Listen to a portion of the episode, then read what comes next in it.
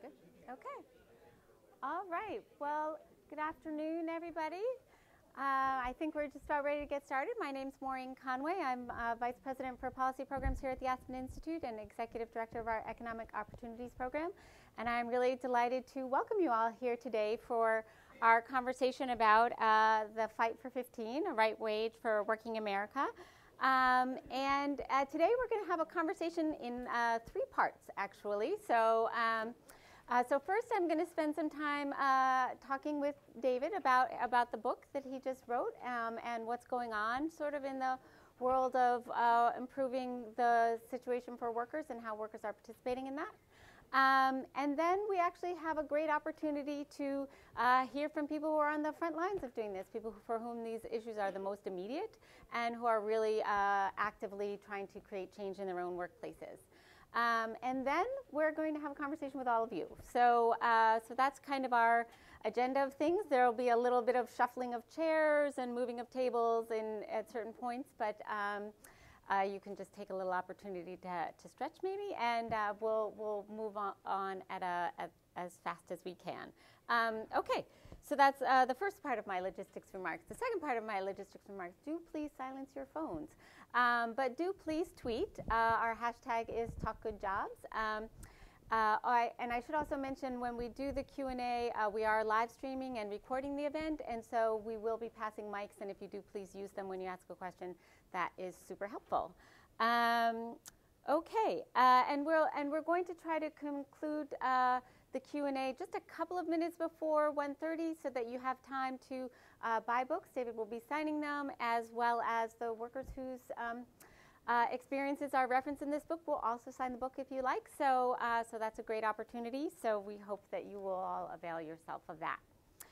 Okay, um, so I just want to say a few words uh, to get started. To you know, in terms of framing the conversation in the Economic Opportunities Program, uh, we spend a lot of time thinking about how people can connect to work, and that's because work is uh, the source of opportunity in, in, in the U.S. Work is generally our answer to uh, the question of poverty. How do you get out of poverty? You get yourself a job and you work your way out of poverty. Uh, we structure policies to encourage work. We have everything from cash assistance for single parents to food stamps that has work requirements. Our largest source of social assistance is the earned income tax credit, which by definition requires work. So work is fairly central, and we have this idea that if we connect people to work and if people can build a work experience, that they will be able to get to a job where they can support themselves and hopefully a small family without reliance on public, uh, public assistance. And uh, unfortunately, we have averted our eyes from the growing phenomena of poverty wage work and the fact that that, that, that scenario, that trajectory, uh, just is not possible for large and growing numbers of people. Um, recently, these issues have come to the fore. We've had uh, the issue of inequality with things like uh, um, uh, Thomas Piketty's tome, Capital in the 21st Century, becoming a bestseller, and Occupy Wall Street really put the issues of inequality on the map. They've grabbed the headlines. Um, the U.S. has experienced tremendous economic growth over the past several decades, but the income and wealth resulting from that growth has acc- accrued to a relative few. Um, some might argue that the inequality is okay. Uh, it's okay as long as everybody has an equal chance, but we know that that's not true. We know that uh, economic mobility is low, much lower in the U.S. than in many other European countries, and it's and it's been that way for for a long time. We know that. Um, uh, the uh, circumstances of your birth and uh, often associated with your zip code are, are, are all too determinative of, of what your outcomes in life might be. Um, we also know uh, uh, that some might say that it's okay if we have inequality as long as people can earn a living uh, from work. And, and as I was mentioning earlier, we know that that is also not true, that so much of work now does not support the basics that people need to get by.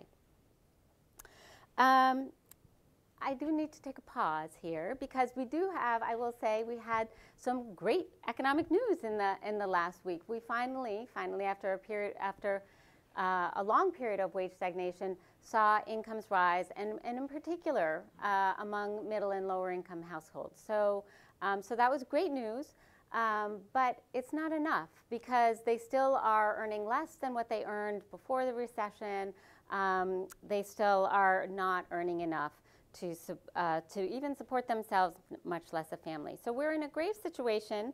Um, and I just, you know, in terms of thinking about what does this mean for ourselves and our future, one of the statistics that, is, that really stuck with me is the fact that um, over half of public school students now receive uh, free and reduced price meals, right? So over half of public school students qualify. This does not bode well for our future to have so many children growing up in poverty and in limited circumstances. Um, and it's not because their parents don't work. It's because their parents don't earn enough to even buy food. Uh, so today uh, we're talking about the Fight for 15 and what do we do to raise wages. Um, and before we start, it's worth noting a few things about uh, who's earning $15 or less. So first of all, 42% um, of workers earn less than uh, $15 an hour. I'll give a shout out to the National Employment Law Project who did a study showing that. Um, so it's a pretty common thing. 42% is a lot. Uh, these workers are disproportionately women, disproportionately black, disproportionately Hispanic. Um, and these jobs are likely to be in a service industry. And the service industry is a large and growing uh, sector of our economy, and the occupations that people that uh, these workers occupy are large and growing sources of employment. Um, so this is a real challenge that, that we need to confront in terms of what does work pay. Um, and nobody better talk about it with than David Rolf. So I am so happy to have David here. Uh, I was so glad to see his book and to uh, get the chance to talk about him. Uh, for those of you who don't know David, um, he is a, a, organizer extraordinaire. He's organized more people into uh, labor unions than really kind of anybody out there organizing these days. And yet, uh, he's also one of the people who's um, got the most to say about, you know, sort of this is, is the labor movement really going to be the answer anymore, or what needs to happen to, to create change? Um, uh, he's an incredible strategist, an incredible thinker. He's written an incredible book. Um, and it's a book that really is, you know, it's an important book both for sounding the alarm of what's going wrong in the world of work, but it's also a really optimistic book about how uh, people can get engaged and really look hard at the problem and come up with new solutions. So we're really glad to have David here. Thank you, David, for joining us. Um, and let's just start uh, start with the current state of play. Uh, so this isn't just the fight for 15. We've you've had some wins. So uh, where do we have 15, and, and, what do things look like right now? Sure. Um, so the first time that anyone mentioned $15 as a actual goal, it really occurred three times in November of 2012. So less than four years ago, when a group of Brooklyn fast food workers walked off on strike, about 200 people, uh, took to the streets protesting not one specific employer, not one labor contract, but protesting poverty wages in the fast food industry, demanding $15 and a union. Uh, that same month, uh, a colleague and collaborator of mine named Nick Hanauer gave a speech to the Democracy Alliance.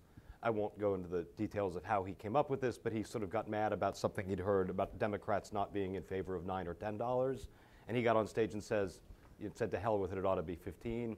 And then, uh, you know, those two events were not in any way connected. And then also unconnected was a, uh, the publisher of a journal called American Conservative, a uh, California billionaire, Silicon Valley guy named Ron Unz, who had run against Pete Wilson in the California Republican primary in 1994 from the right, published an article calling, making the conservative case for a 12 to $15 minimum wage. Those things all happened in November of 2012. By May of 2013, we'd had the first six strikes in the fast food sector demanding $15 in a union.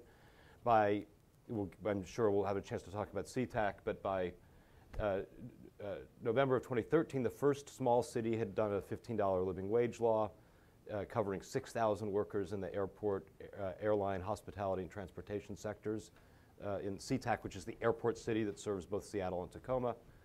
Um, and then Seattle became the first city to do a broad-based $15 minimum wage the following May, one year to the date after the first Seattle fast food strike.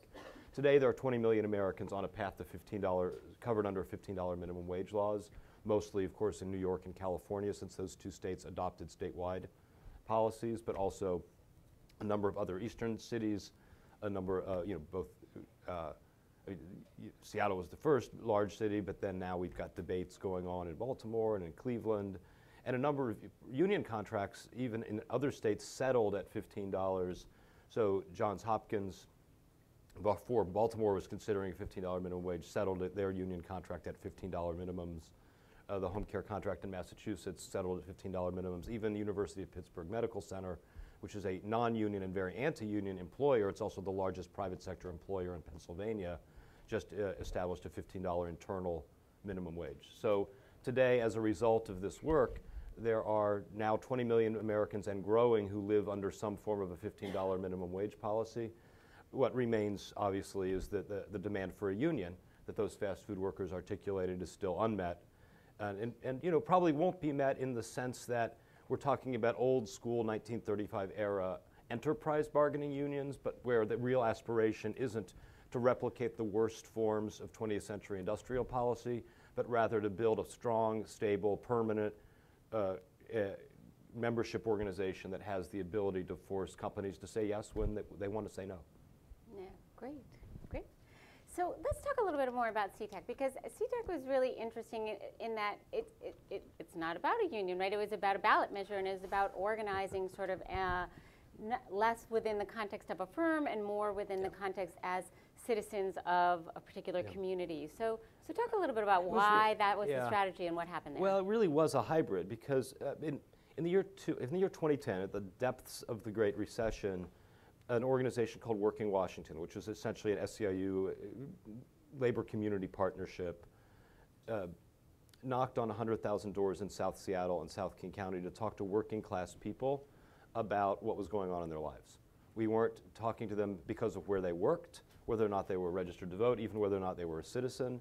We just we talked to 100,000 people about the economy.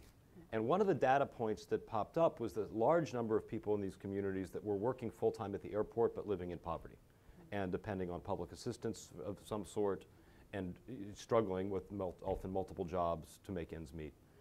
And so uh, originally, SeaTac was in large measure a union organizing mm -hmm. effort. There's you know, over the course of a generation, working class jobs at airports went from being solid middle class jobs to being poor jobs. So Congressman Adam Smith, uh, the, the, congressman who represents SeaTac, his dad worked as a baggage handler for United Airlines in the 70s, made the equivalent of $60,000 a year in today's wages with a health plan and a pension. That's no one's idea of luxury but it's a solid middle class job. And he was able to send his kid to college and to law school. And a, you know, a generation later, whoever handles the bags for United no longer works for United. They work for one of them, many of an alphabet soup of no name subcontractors that bid against each other in a race to the bottom on price, which then forces down labor costs. And if one company says they have to raise wages, they can easily be replaced by another.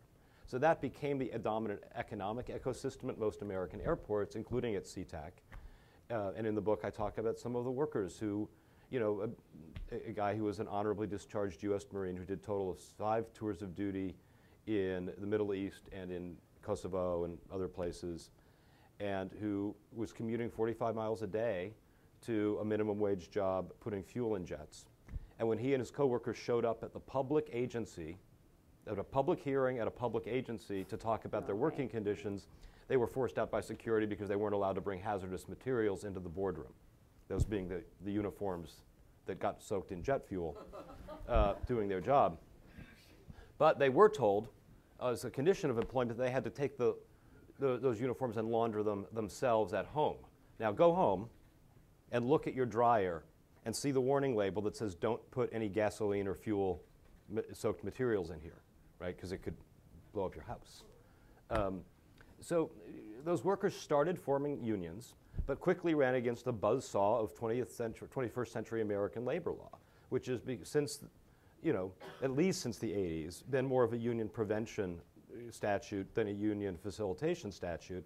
And this is true nowhere more than in the airline industry, where significant percentages are actually covered by the Railway Labor Act, which is a 1919 statute that presumes that all of the railway engineers will meet all of the other railway engineers in stations across the country and therefore will know each other and could form a union together.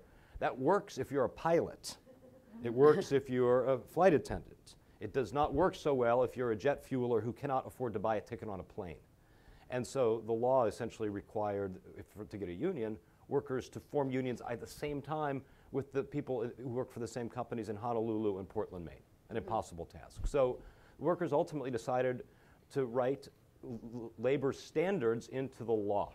And SeaTac, like many, many cities and states on the West Coast, has relatively easy access to the ballot. If you get a certain number of signatures on your proposed law, you can qualify for the ballot. And that's what happened in SeaTac. We qualified a ballot measure that raised wages to $15 immediately, uh, provided for paid sick leave, rights, uh, required employers to offer full-time work to part-time workers before adding more part-time workers, prohibited hospitality employers from skimming off tips and pocketing them, and uh, had a private right of action for enforcement. Mm -hmm. So essentially, some of what might have gone into a labor contract was written into law, qualified for the ballot, and won by 77 votes on election day in 2013. Now, uh, you should just understand that, you know, why is, why is there an election in 2013? Because throughout much of the country, municipalities and even states depend on picking low turnout elections where the majorities will not vote in order to preserve the you know, power of a, a local ruling elite. SeaTac is a majority person of color, majority immigrant city, governed entirely by conservative white people um, because they hold their primary elections in August of off years, in odd numbered years, and, and typically uh, fewer than one in five residents actually turns out to vote. Mm-hmm. Um, that's part of what we had to change to pass the SeaTac measure uh, and knocked on you know 10,000 doors 40,000 times uh, in order to turn out enough people to pass that measure with 77 vote margins. Yeah. But one of the interesting things I thought in that SeaTac story was also the role of some of the small business owners in the community and the uh, and, and sort of the different yeah. uh, the, sort of the yeah. different stories ahead of yes. time from the business community and the different right. stories afterwards. Right. And so it'd be yeah. interesting to talk well, that a little. So there were two, you know, SeaTac, if anyone's ever worked on a nursing home union organizing campaign, you will recognize that's a very obscure thing to have worked on. But if you have, uh, you will know that on the day before the election, the workers fall into two camps. They're either wearing the union button or they're not making eye contact with the union organizer. right? And that's what, that's what SeaTac really became in the months leading up to the election. No one was neutral.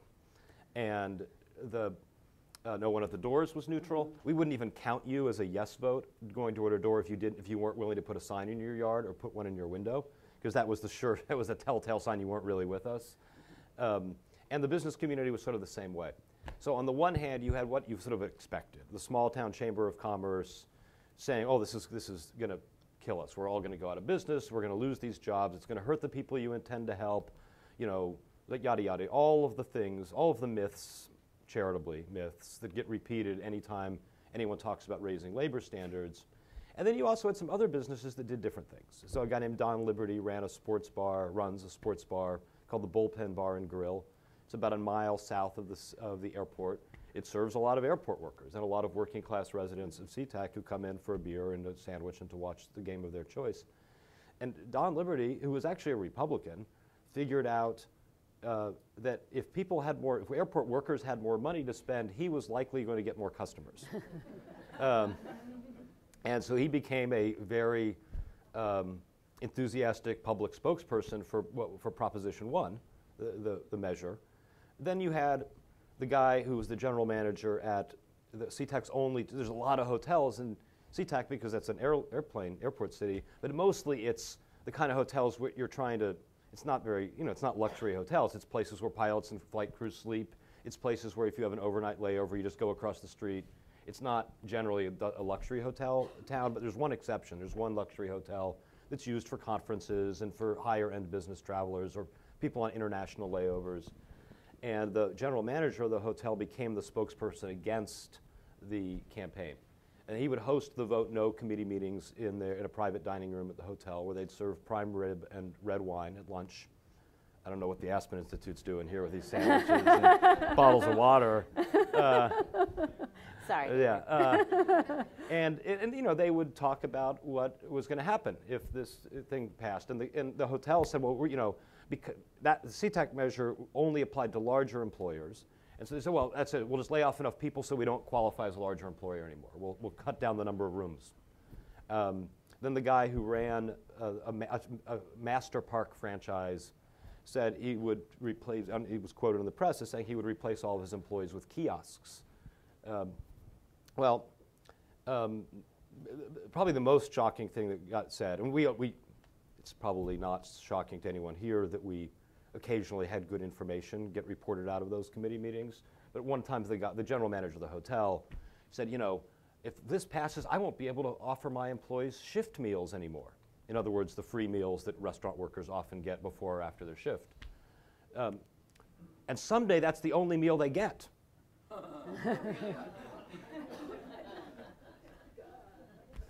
okay. Um, but there's a happy ending to the story. Uh, the, the MasterPark franchise guy, after uh, he threatened to replace all his employees with kiosks, hung a big, after the measure passed, he hung a big sign on his fence that said, now hiring $15 an hour. Uh, Dana Milbank for the Washington, with the Washington Post called him and said, what's up? And he says, well, it turns out my customers actually want customer service after all. My employees are happy campers these days. uh, direct quote. Uh, the, the, and the hotel, uh, the investors met right after the measure passed, and because they were going to not be earning as much of a, as much ROI per room night based on increased labor costs, they decided to double the size of the hotel and add a new wing with two presidential suites and a, and a spa, so that they could get more business and um, you know realize the same projections that they'd had, the same, sort of going into the uh, to the business. So, uh, in general, I mean, you know, uh, you know, uh, some businesses fought for two years through litigation. Those were the unhappy ones who now have to write tens of millions of dollars of back paychecks to make people whole for the money they didn't get when they when the initiative passed, because it was sustained through every court of the land, um, and is now the law. Great. Um, so, so you go from SeaTac, which is a relatively small town, and it was, you know, the airport is kind of dominant there, Yeah. to Seattle, which is a big town, Yep. and you got a lot of different industries and a lot of different folks. So, sort of contrast sort of what was different about Seattle in terms of the players and the process and sort of how that Very all. And you can't really yeah. knock on every single voter's door. No, you can't. Um, so, despite being only 15 miles apart, they were a, a huge study in contrast. You know, SeaTac is an inner ring suburb in decline. Beset, I mean, they lost their video store to become a pawn shop. Their grocery store had become a Goodwill. Um, and, you know, good jobs, uh, like Adam Smith's father's had in the 70s, had become bad jobs. And that was the story of SeaTac. Seattle is a boomtown. Seattle is, you know, every day we create, every day 50 new people move there, 35 new jobs are created, and only 12 new housing units are brought on the market. So we are now dealing with an upwards price spiral in uh, housing costs that, uh, you know, producing the kinds of rents that people in San Francisco, but not in Honolulu maybe, but not that many other places are used to experiencing. Um, and it's a very fast-growing city. Um, you know, we, there's a two-year wait to buy to, to lease a construction crane in downtown uh, because there's so much new construction going on. The um, and Seattle's an incredibly progressive city with a very strong labor history. The one general strike in U.S. history occurred in Seattle in 1919.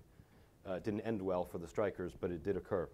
Uh, and the and so you had this very progressive city with a strong labor tradition, combined with these incredibly, um, with these very uh, uh, strong, you know, strong economic growth trends that generally were benefiting those who already had the most. And you had, you know, one of the most successful strikes in the first wave of fast food strikes. 14 restaurants actually had to shut down for the day, something that wasn't true in every city. Um, thousands of workers and supporters marched uh, on May 29th and 30th of 2013. And uh, at, you know, this was happening right as the SeaTac campaign was also happening in the same media market. So although the, the, the strategies were different, in one case it was a ballot measure, in one case we were trying to get a law passed city council, in one case it was strongly connected to a traditional union organizing drive, in another case to a more 21st century sort of postmodern union organizing drive in, in fast food. Um, ultimately, those two campaigns were financed by and run by the same people at the, at the top level. But the strategy in Seattle was very different. First of all, we wanted to turn the elections, whereas SeaTac actually was a literal referendum on 15, In Seattle, we were trying to create a virtual referendum on 15. We had municipal elections that year, including a mayor, uh, the mayor's race, and half the city council. And we, the, the coalition essentially chose to make the mayor's race a single issue election on the subject of 15 and did that by timing the strikes and uh, the sit-ins, the boycotts, the civil disobedience, uh, with the key uh, sort of the, the, key elements, the key moments in the municipal elections. Um, also by doing things like having a televised debate on low-wage worker issues mm-hmm. that every major candidate uh, attended and you know had to go on TV and explain how they would live on the state minimum wage to a, a, in, a live and uh, studio or a in studio and public audience. The, um, and so by the time we got to the election, which was in SeaTac, Prop 1 on the ballot, in Seattle, a mayor's race and a city council race, um, public opinion was already strongly with us. We didn't know quite how strongly until a little later. We only won by 77 in SeaTac, but in Seattle, a much more progressive city, uh, you know, the, what we really, it wasn't just that a pro $15 mayor got elected, which we kind of thought was going to happen. What no one saw happening was the election of a single issue uh, city council candidate who was a member of a British based Trotskyist party, um, beating a three term incumbent for, um, for a city council seat.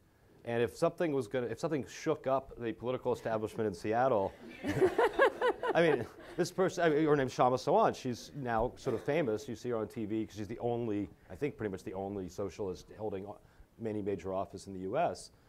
Um, and uh, no one saw that coming. Like, wasn't even the far left of the labor movement didn't support her campaign. It was we everyone sort of figured the Democrat would prevail, and um, so it was sort of a shock to the system. And so when uh, marchers marched 15 miles in December from SeaTac to Seattle to symbolically bring the $15 minimum wage fight from one city to the next, half the city council was there with like handing out cookies and tea when marchers approached City Hall Plaza. And that became, it, it, it, listen, it was not all kumbaya for the next four months, but the mayor had pledged, if elected, to appoint a citizen task force, a stakeholder task force, really, to negotiate how to get to 15. And so I was the, I was the co-chair, and, the, and along with the guy who, with a guy who's a very prominent business leader in Seattle, who is whose family owns the Space Needle and who owns the Sheraton Hotel and a bunch of hospitality businesses, um, and a large employer of low-wage workers. And we, it, this a task force of 24 people, essentially spent four months negotiating in what felt very much like collective bargaining. It just didn't wasn't between one employer and one union. It was between all the employers and all the unions, and a number of community organizations and political stakeholder groups as well. And the, uh, the posture of the business community was quite different because they'd seen what happened in SeaTac, they'd seen what happened with the city council and mayoral election, and the Seattle business community, which is, you know, our Chamber of Commerce famously disaffiliated from the U.S. Chamber of Commerce because they didn't like their politics. Um, and so, I mean, it's still a chamber, but um, but you know, they negotiated in good faith. And for four months, we, you know, spent our evenings and weekends uh, uh, in City Hall uh, bargaining what would be the parameters of the $15 wage policy that was then ultimately supported by 21 of the 24 members of the commission and by a unanimous vote of City Council. Great. So I want to I want to switch a little to I mean because so so those have been a couple good environments to get some of the things done. Um, uh, but you know, you sort of pass a law, and then there's then there's uh, enforcing it. And in, in 2015, the U.S. Department of Labor's Wage and Hour Division brought in over 246 million in back wages for over 240,000 workers. Um, we have challenges with compliance with current labor law. I'm glad to see Sharon Block here today. Um, uh, and we know resources also for enforcement are limited, right? So that's you know um, an issue. So are you seeing both challenges, like as yeah. it spreads to other jurisdictions? What are your concerns about enforcement? And are you seeing anybody think about what are some innovative sort yeah. of strategies that can use resources well? Yeah.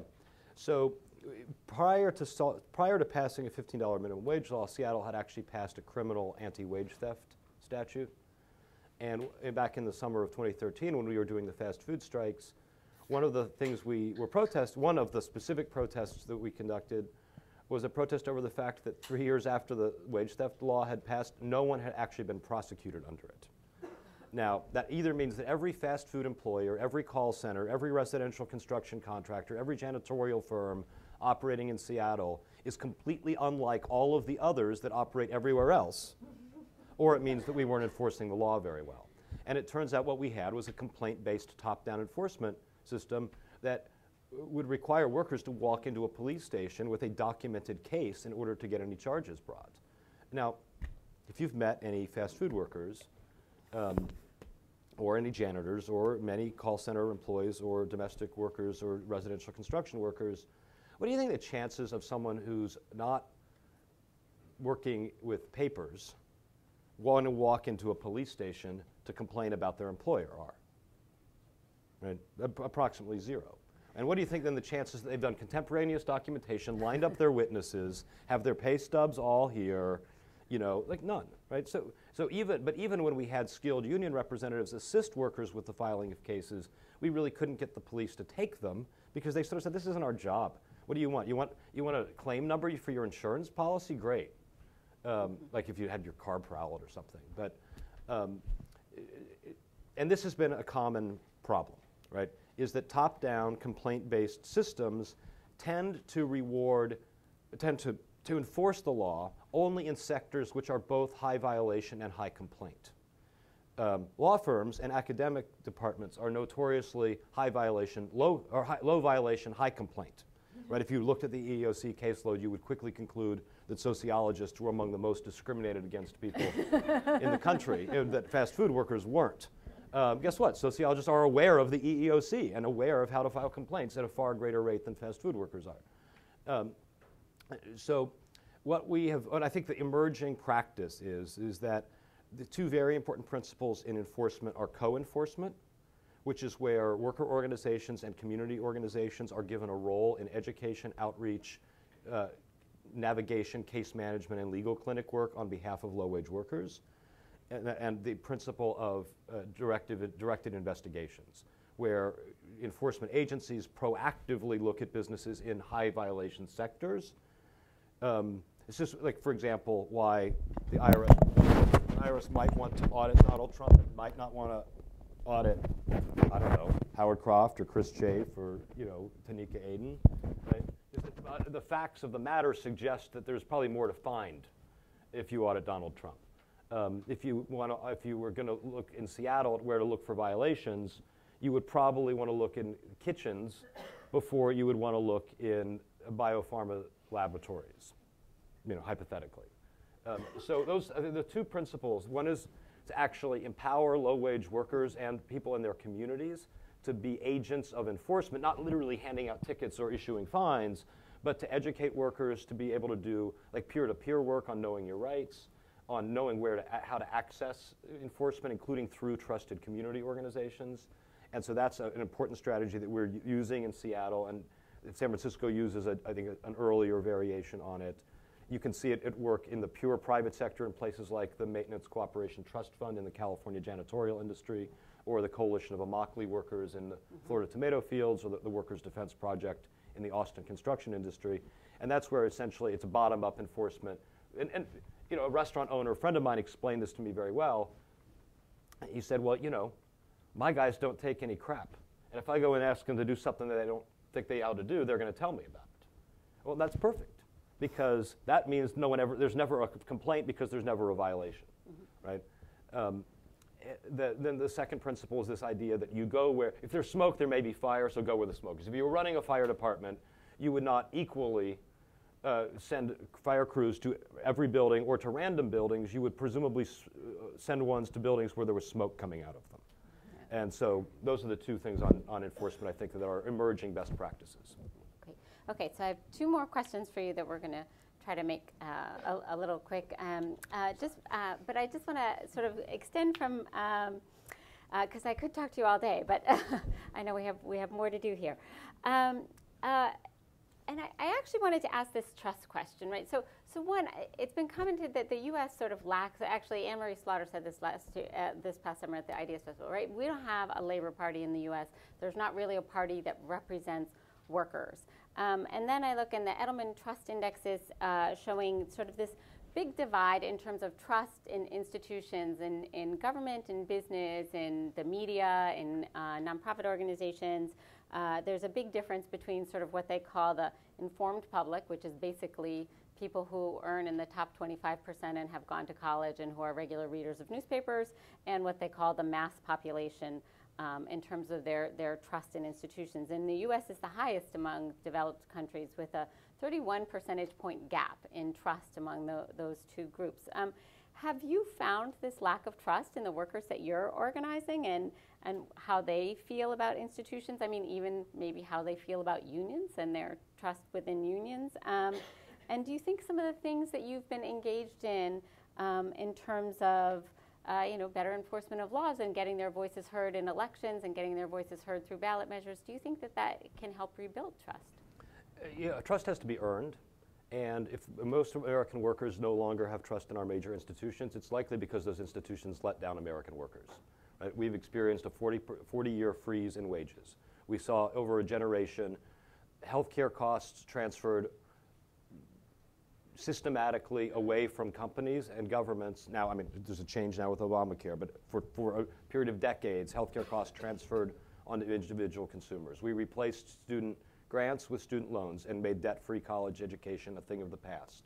We imported third world wages, outsourced manufacturing, we privatized, globalized, detaxed, deunionized, we got rid of pensions in the private sector, we, which means that the average American 55 years or older has only enough retirement savings to pay for $100 of post-retirement, $100 a month of post-retirement income.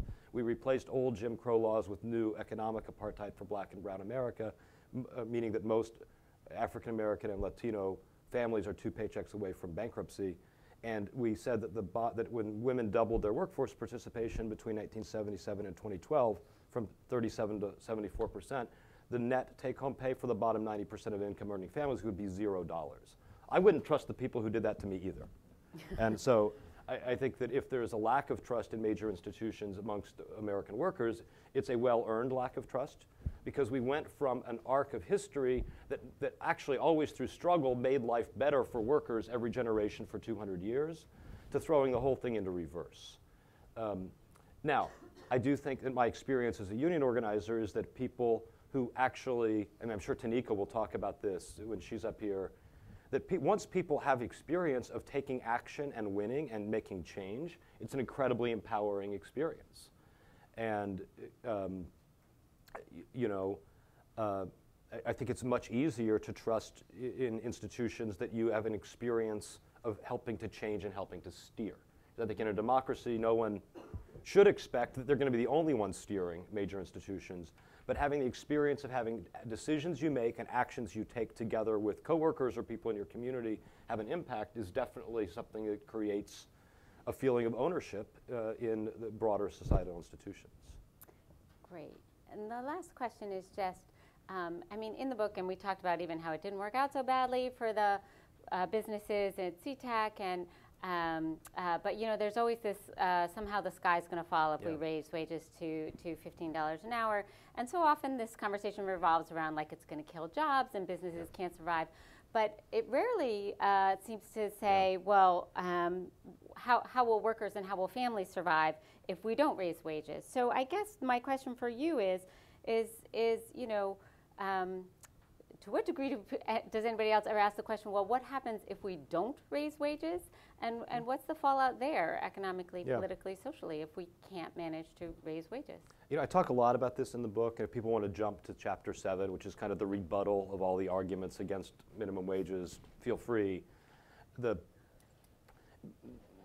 you know, in the head of the department store trade association predicted that if Congress passed a law prohibiting children under 16 from working more than eight hours a day, that all department stores would go bankrupt. That prediction was made in 1913. Uh, now, it's one can imagine a world of the future where all department stores go bankrupt. It will have far more to do with e-commerce and Amazon than it will do because of child labor laws. The, in 1937, when Congress was passing its first federal minimum wage, the head of the American Publishers Association demonstrated his ignorance of both economics and classical history by predicting that America would fall like ancient Rome if we, like ancient Rome, got into the business of dictating prices in the private sector. oh, that's why. Uh, and, and the, you know, there are a set of specific myths. I, I call them, I, I think in some cases lies, but myths that you know, minimum wage increases cost jobs, make businesses close or relocate, and hurt the people they're intended to help. Those have been repeated now so often, like all the other parts of trickle down economics, that one believes or is led to believe they're written into the founding documents of the country. The problem is it's totally wrong. And if you look at every minimum wage increase that's happened in US history, the correlation tends to, they tend to correlate more with periods of growing employment than with shrinking employment. If you look at specific states and cities and compare them to surrounding states and cities, in actual, not in theory, but in actual practice, you see things like most of the time when a city raises its minimum wage, its employment and its wages grow faster than its surrounding areas, not the other way around. Or that if a border town, like say Trenton and Philadelphia, or Spokane and Coeur d'Alene, one, one state raises the minimum wage, the other holds it steady. Do businesses cross the line? No, workers cross the line. Yes, it's a lot easier. Um, so what happens when you don't raise the minimum wage? I think we see, right?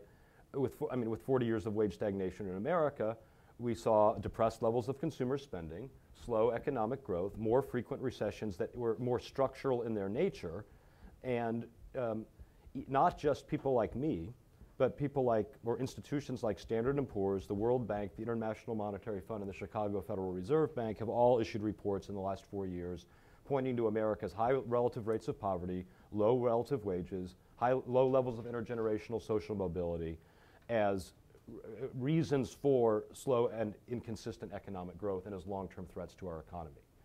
Um,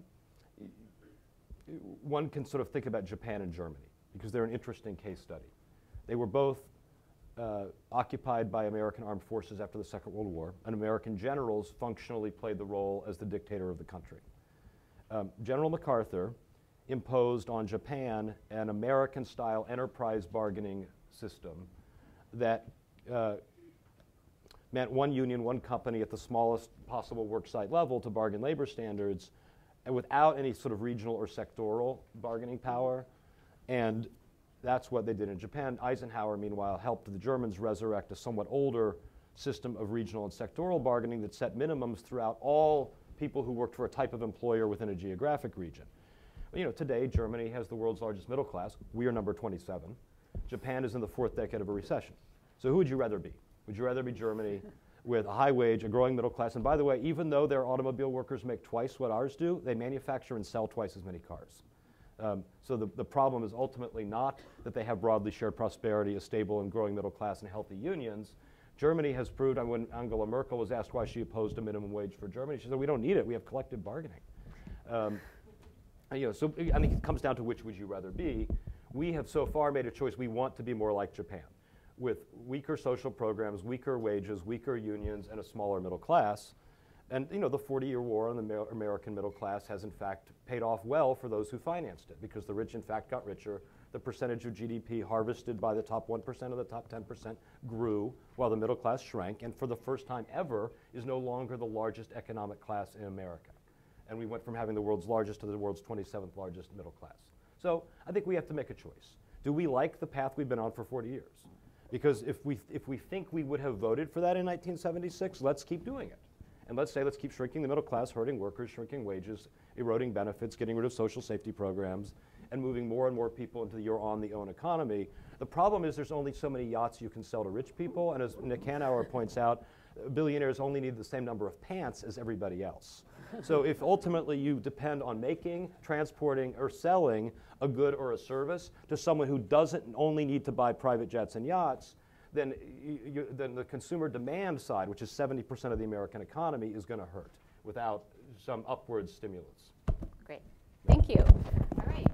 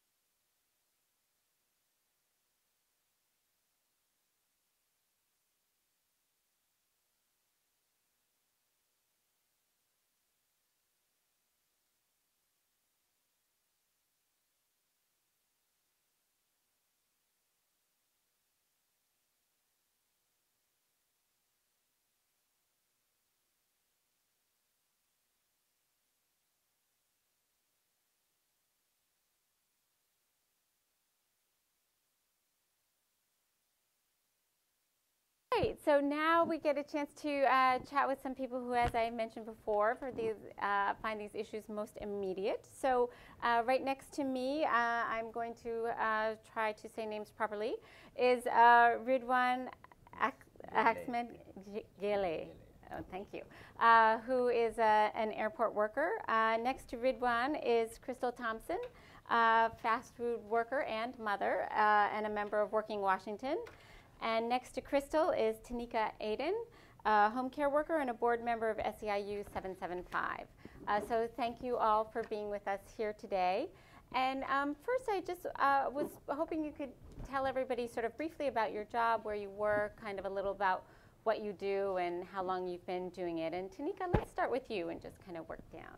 All right. Well, good morning. First off, um, thank you, Aspen Institute, for um, asking me to be here. And uh, definitely thank you to my president, uh, David Rolf, who's done so much for home care workers in Washington State um, and Montana.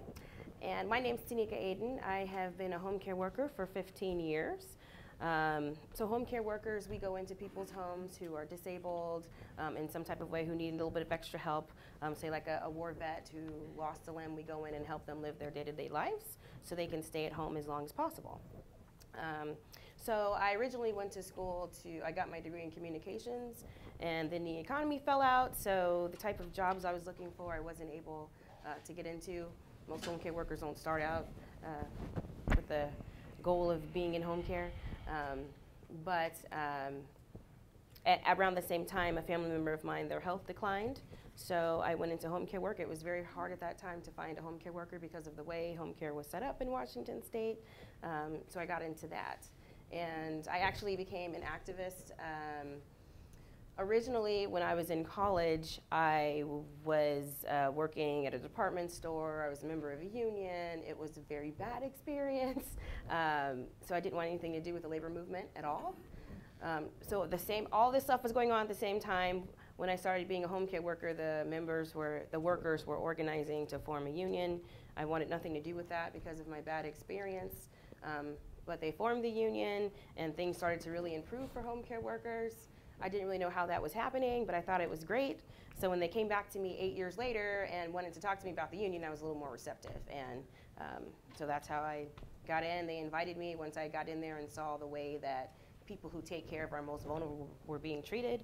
I wanted to do something about it, and um, I started traveling and talking to other low wage workers and letting them know how they can get out of their situation. Great, thank you. First off, I would like to thank the Aspen Institute for inviting us here and David Rolf for empowering us workers and starting the fight for 15. Without him, none of this would, would have been possible. Um, my name is Crystal Thompson. I'm a single mother of three wonderful boys. I was born and raised in Seattle, and I've worked at Domino's Pizza for the past seven years. Um, and um, I'm also involved in Working Washington. Um, we helped set and organize the fast food and coffee retail workers strike in the city. And um, we've also um, been to Olympia, the capital, of Washington, and we've also um, spoke with legislators and city council members and shared our stories. Great, thank you. Ridwan. Okay. Thank you. First of all, thank you all of you. This is my first time to come to Washington, D.C. So it's nice.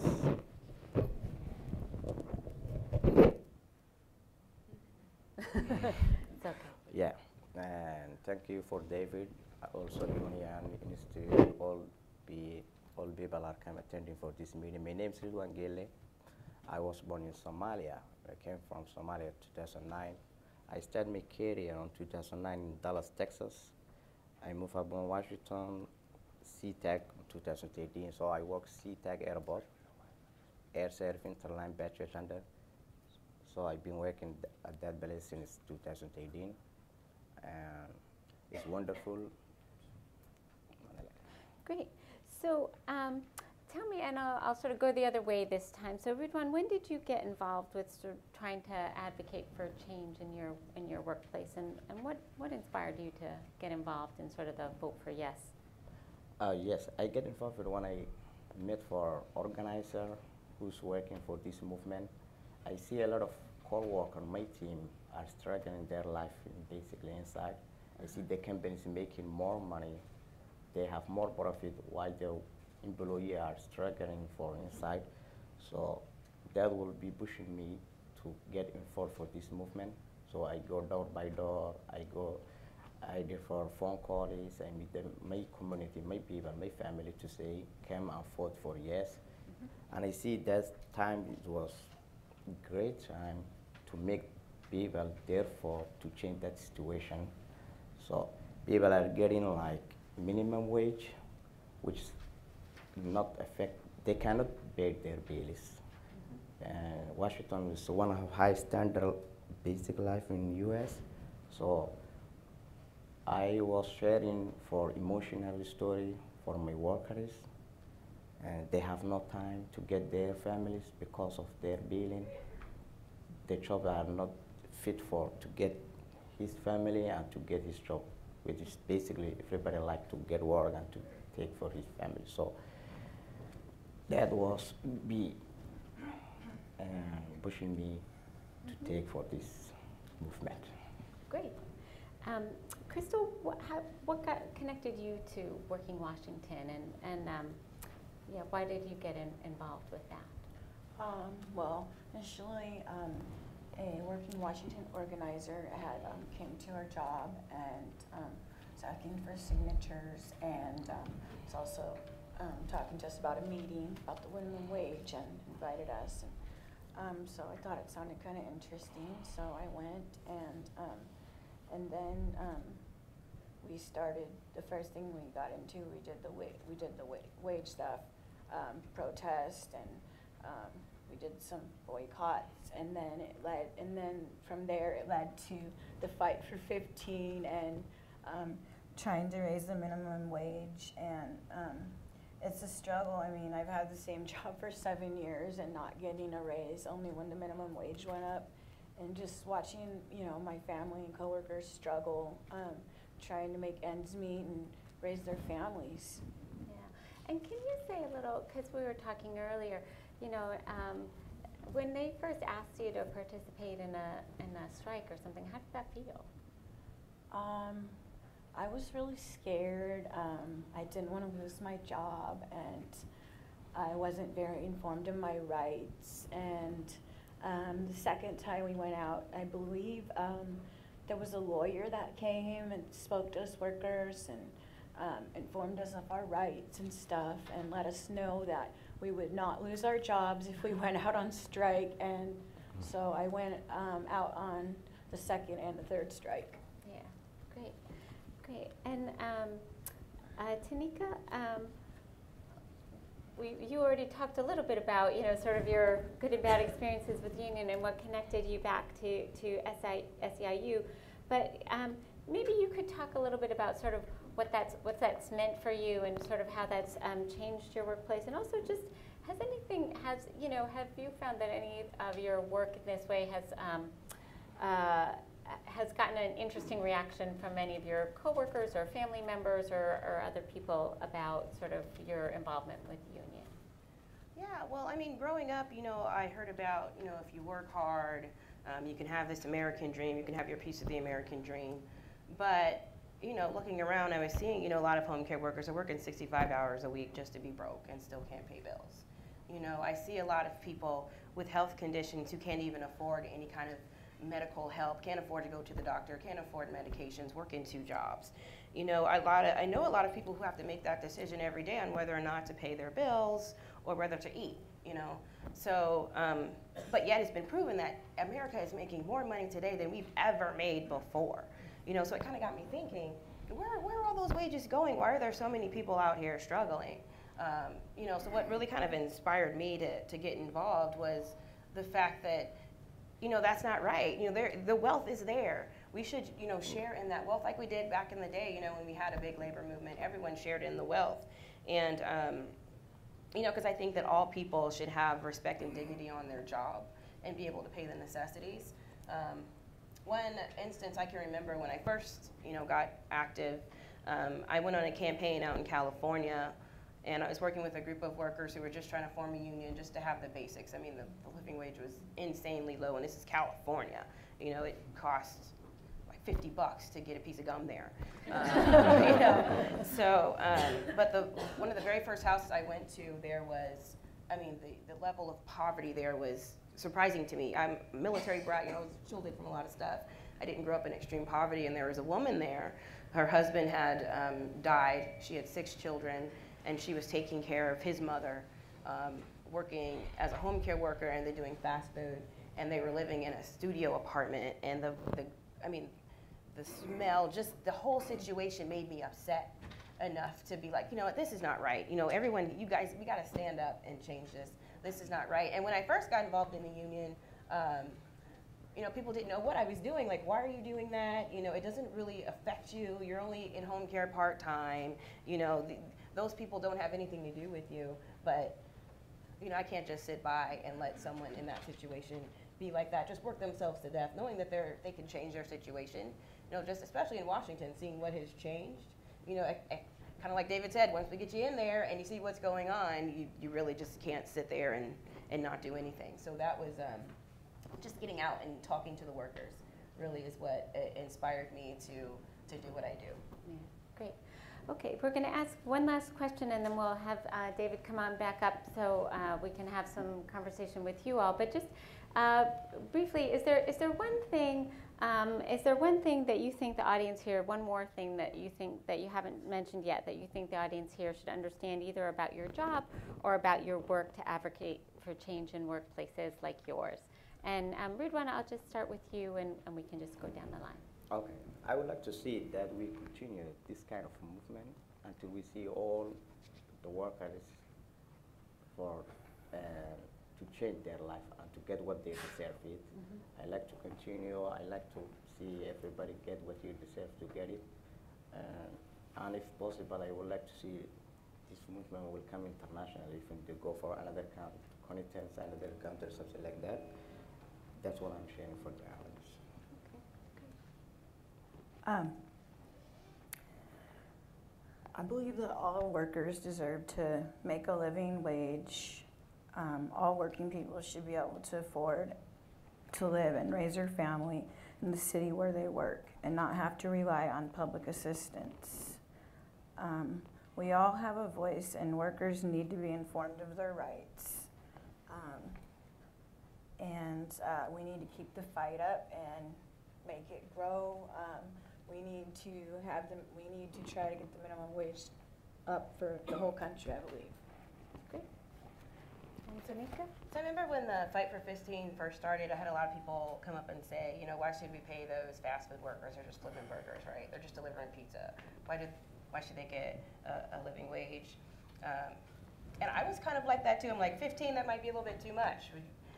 But when you really think about it, I'm out here advocating for low wage workers to stand up for themselves and get living wages. They work just as hard as anybody else. You know, it shouldn't matter if you're an airport worker or you work at a hospital. Doesn't matter if you're a home care aide or you're a nurse. It doesn't matter if you work in fast food. All people, like my sister Crystal here said, should have dignity and respect on the job and should um, be able to still have that American dream. I still believe in the American dream, you know, so I, I just think that all, they, all workers um, deserve that dignity and respect. And I was at a conference a couple days ago where I got to hear from a leader in the movement. His name is Ter- Terrence Wise and he was talking about how the CEO of McDonald's makes $9,000 an hour. And he has been in fast food for over 10 years. He works two low wage jobs and barely makes minimum wage, can barely pay his bills. When we have a racial, I mean, not a racial, uh, inequality like that in our nation, something has to change.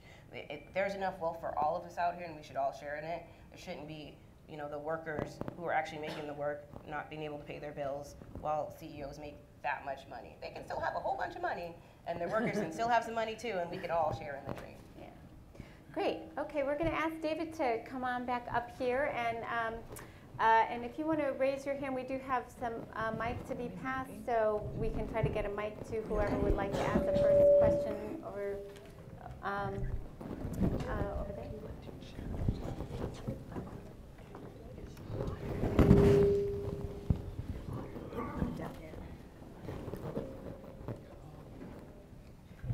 Please uh, introduce yourself. Yes, my name is Dan Morris. You will be with Greenpeace Army Federal Credit Union. Um, my question is, uh, in areas where minimum wage or living wage had an impact, one would expect tax revenues to go up as well. Um, is that actually happening? So, in other words, uh, an economic benefit for the jurisdictions that have this.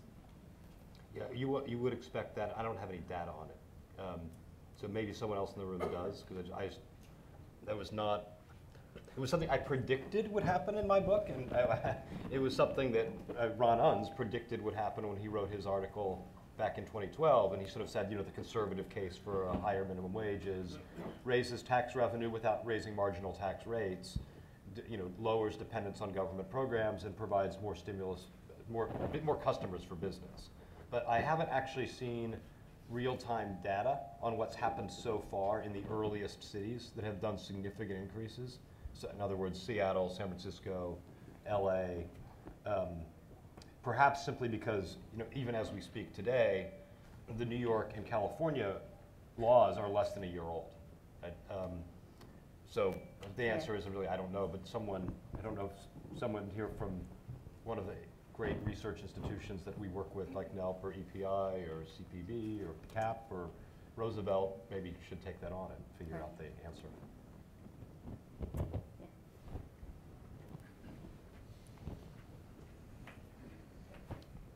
So my name is Eddie Eiches, and I'm uh, an officer in American Federation of Government Employees Union, federal workers. And I, your whole sheet, the whole sheet of paper, on at least the front of Fight for 15, has only one ref, one even mention of unionism, and it says looking beyond traditional unionism. And my question concerns, of course, we do it too in the AFL-CIO. You know, we spend, we have now working in America, we have all types of mechanisms to try to raise uh, the minimum wage, but we have really no way of financing these movements because a lot of these movements do not end up, uh, you know, in, in traditional unionism. And so I'm, my question, my first question is that. My second question is that almost all of these movement, uh, the movement successes are in, uh, are in states that are not right to work for less states. And I'm wondering whether these movements even exist in Mississippi or Texas or, or, or other places like that. Yeah, great questions. So I went to see Andy Grove once when he was still alive, long after he retired. Um, and I sort of said, you know, here's our problem. Our problem is that we've got declining rates of overall unionization, and for a whole number of reasons, which probably are far too complex to get into. I think this was the subject of an entire other talk I did on this stage at one other point a couple years ago. But for reasons that are complex, no likelihood that America's 1935 era collective bargaining law is going to resurrect itself and result in strong unions again in the way that my great grandfather, my grandfather, and my mother all had strong unions.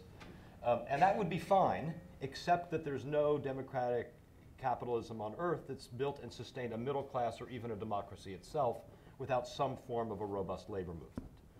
Um, and Andy Grove said, uh, you know, I'm not arrogant enough to think I can solve this problem for you, which is not what you want to hear from the founder of Silicon Valley.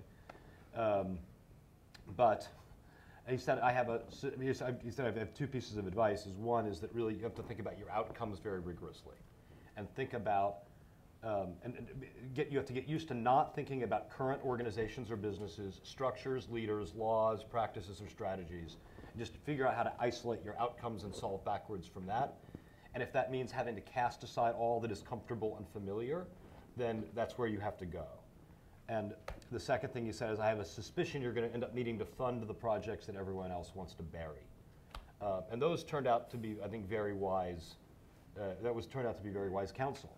Um, as I sat in bad traffic for three hours between Palo Alto and Berkeley after the meeting, I puzzled through what, uh, you know, what are the outcomes we care about? Well, the truth is that when unions did their job well, in my great grandfather's day, and my grandfather's day, and my mother's day, uh, they, they were powerful enough to raise wages and benefits faster than the rate of inflation. Right? So it helped, it, it, on balance, helped create a middle class. Number two, um, they were large enough to touch tens of millions of Americans directly or indirectly. Right? Even, for example, famously, IBM would just wait for General Electric to settle their union contract. They'd offer a nickel more as the non-union premium. So you know, a bunch of unions were in effect bargaining for IBM workers, even if IBM was never, you know, never signed a contract. And then thirdly, they had a revenue source, the you know, the issue you raise, that was not, at least not immediately dependent upon philanthropy or government. Um, now, today, unions are, not, are no longer powerful enough to raise wages in most sectors of the economy. They no longer touch tens of millions of people, and, they, and our revenue source has been revealed to be very fragile. Um, right to work laws can do certain things, Republican governors like Scott Walker can do other things. Um, and this is in part because we built a very fragile enterprise based system in America. We don't have good labor laws and we don't have great unions um, because we have a system that is optimized for the industrial economy of 1935. It rewards uh, fighting over crumbs rather than systemic change. Um, it rewards uh, you, you know, low level conflict rather than high level collaboration. And that's why we are more like Japan than like Germany in our system of industrial relations. I don't think it has to be this way, but I think that all of the labor movement resources that are going into trying to bring back the good old days are throwing good money after bad. And what we instead ought to be doing is trying to figure out the next set of platforms or experiments. And we don't listen, I don't pretend we have the answers yet. What I can say is that somewhere in the country or in history or around the world, uh, workers' organizations have engaged in regional and sectoral bargaining. They've engaged in benefit administration. They've engaged in work distribution. They've engaged in worker ownership strategies, in co-determination strategies, um, in labeling, certification, and standard setting, standard enforcement strategies, in addition to enterprise bargaining strategies. So anytime you take six of the most obvious and widely practiced forms of worker power off the table for an entire labor movement, you're going to be weakening its, its prospects and its possibilities. And we also only have one revenue source, which is collective agreements with employers who agree to deduct dues. And we don't have any other revenue sources, uh, which is also makes us uh, anomalous amongst other labor unions globally. So um, I think that it's unlikely that most of today's unions survive. Our collective bargaining system of 1935 will almost certainly not survive. And if we want to have an American dream and a middle class, we better figure out what replaces them. Okay, yes. Uh, I'm curious from a political perspective whether your organization, uh, others like it, uh, and your participants are actively supporting uh, Hillary um, as opposed to the Donald um, in light of their uh, various views, and should there, and if so, should there be more that's being done in order to uh, ensure protection uh, of your activities and organizations? Yeah. Okay, I want to take another question just so that we can make Yeah. sure we get plenty of questions in. He had an unanswered one, I'm sorry. I forgot you had a second one too. So. Sure. Uh, hi, uh, Christopher Rugaber. I'm a reporter at Associated Press and was looking at a story on uh, impact of education and, and how that's changed in uh, our economy. And one thing I noticed was a interesting fact that neither college or high school educated workers are necessarily likely to be in, in a union, but at this point, a college educated worker is twice as likely to be a union member as a high school educated, which could reflect changes in public sector and so Yeah. forth. But is there anything else that you see beyond that in terms of how uh, the status of high school educated, college educated, how does that change and how that might have might impact their likelihood to be in a union or to join you in your Yeah. Thank you. Okay, So one, I thought I saw one more hand, uh, right back there. Uh, Good evening. My name is uh, James Miller from SEIU Lebanon now. And what I did not hear is about our educational piece for, for the fight for 15. We have a problem where we, sometimes we tell people that $15 will raise people out of poverty. But there, there should be a step or movement to educate people how to change their lifestyle. Because $15 alone, without changing the behavior, will not lift anybody out of poverty. Because for as long as I remember, my father's a union member t- person also. You cannot just throw money at poverty. We've been doing this since people have been walking around. So what we did, we've been doing in Baltimore, uh, through uh, nursing homes is have an educational piece. How to get your credit scores in, in, in check. How, how to, to do sit-down meals. How to buy in bulk. Because how the, because of the importance of getting your credit score, then you could buy a house instead of paying high rent. You can do those particular things. But just promising people that fifteen dollars will get you out of poverty, and I don't want to make the mistake that people get mad at unions. Okay, okay, so we have uh, the current president, oh, oh, okay. Want to add your question? I thought I saw one more, but maybe not. Do- No. No? Amy, do you want to add your question? Okay.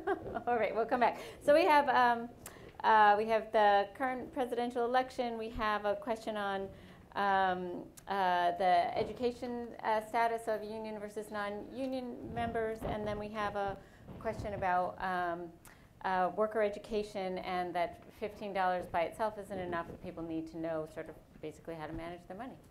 Um, So- and, and, and any of you all can comment on these questions too. I just want to say, if you would like to jump in at some point, please do. Do- Do you want, all right, David, you start. They're, they're, Right. they're, I- I they're was going to have you answer all the questions. The gentleman in the front row also had asked about right, to- uh, experiments in right to work states. So I'll try to do all of these quickly. I think that the education status, it really is about public versus private sector. That the, that- that, um, the private sector unionism has crashed from close to 40% to close to 7 per, six, just under 7% of the private sector workforce, while public sector unionization has remained relatively steady.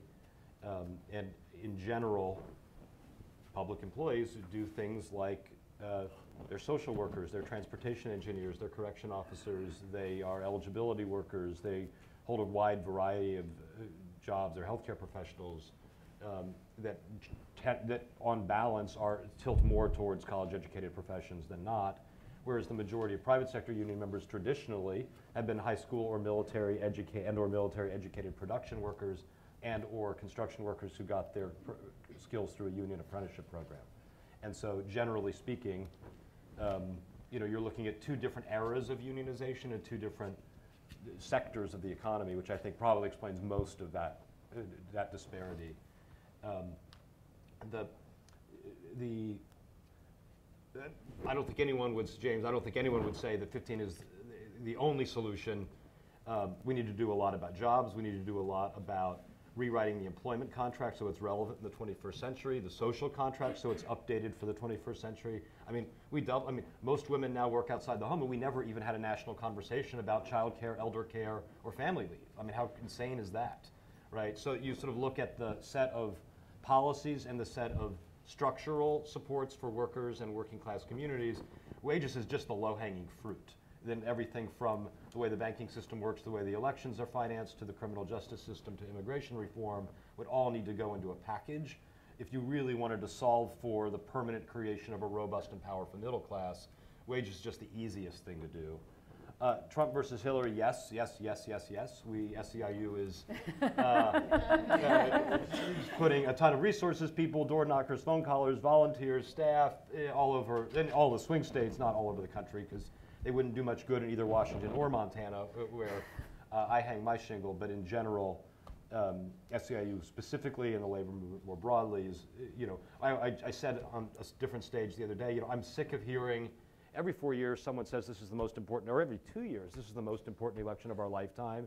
And I'm really, really sick of hearing that every two years, but this time it's actually true. Um, Montana The- has a, has a current governor who supports you guys. yes, he does. And, uh, and I just wonder whether you're doing what you can in Montana. Of course we are. Steve Bullock is a good friend of uh, workers in the labor movement and a great governor. I think he's going to win re-election. Um, Okay. You're, you're right. yeah. Last The- question? Oh, And then oh, on you the right to work, and then on the right to work question, there are, there, there's only one large union that's actually figured out not only how to survive, but how to truly prosper in a right to work environment, and that's the Culinary Local 226 of Unite here in Las Vegas.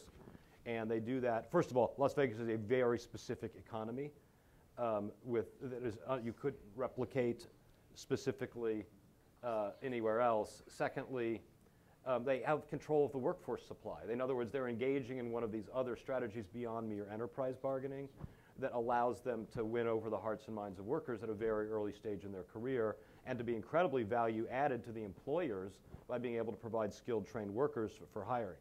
Um, but there are two other experiments in right to work states that aren't being done by unions that I think are really important to look at. One is the Coalition of Immokalee Workers in the Florida tomato fields. This is, an, this is an industry where there was slavery a decade and a half ago, where uh, there was where rape was common at the workplace, where people not where wage theft was dominant, predominant, where people would have their papers, their immigration papers stuck in a safe by the employer. They'd live in bunk beds in metal canisters or trailer homes, and they wouldn't get paid for their work. Um, but a decade and a half later, Walmart began paying $10 an hour to the tomato pickers who work for subcon- who work for growers and have no direct relationship to Walmart before Walmart was paying $9 to its own associates because of the work of this organization called the Coalition of Immokalee Workers that used a non-collective bargaining form of worker power through purchaser pressure and boycotts to incentivize the upstream purchasers of tomatoes to insist on a fair food label for their tomatoes that could only be gotten if the uh, if the growers pay, not only set only adhered to, to certain standards that were set by a workers organization, but actually then paid an arm of the workers organization to come onto the job site, verify the standards are being adhered to, and educate the workers. Something very similar is now happening in the Austin and Houston construction industries, being led by the Workers Defense Project, which has got a better builders program, sort of modeled off of the Fair Foods program.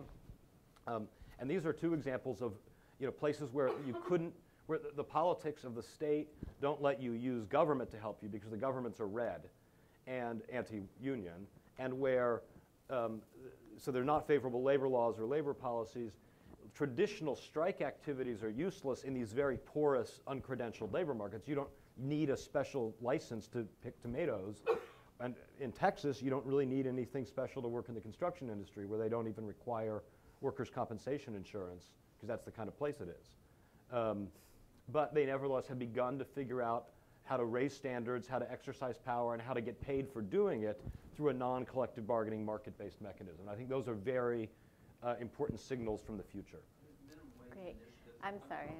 That's okay. I'm sorry. We are actually at, at time, and, and, and I just wanted to say a, a couple of things that I didn't say before. Uh, one, since he's mentioned the Coalition of Immokalee Workers and uh, Nick Hanauer and Ron Unz a couple of times, I want to say uh, Nick Hanauer and Ron Unz talked about uh, minimum wage in our very first Working in America session in uh, March of 2013. We also did host the Coalition of Immokalee Workers last fall. Um, and you can find all of our previous sessions on our website, as.pn slash working in America. Uh, please take a look and please stick around, uh, buy a book, sign a book, uh, chat some more. But uh, I think we have to close the formal part. And please join me in thanking our panelists for a great conversation.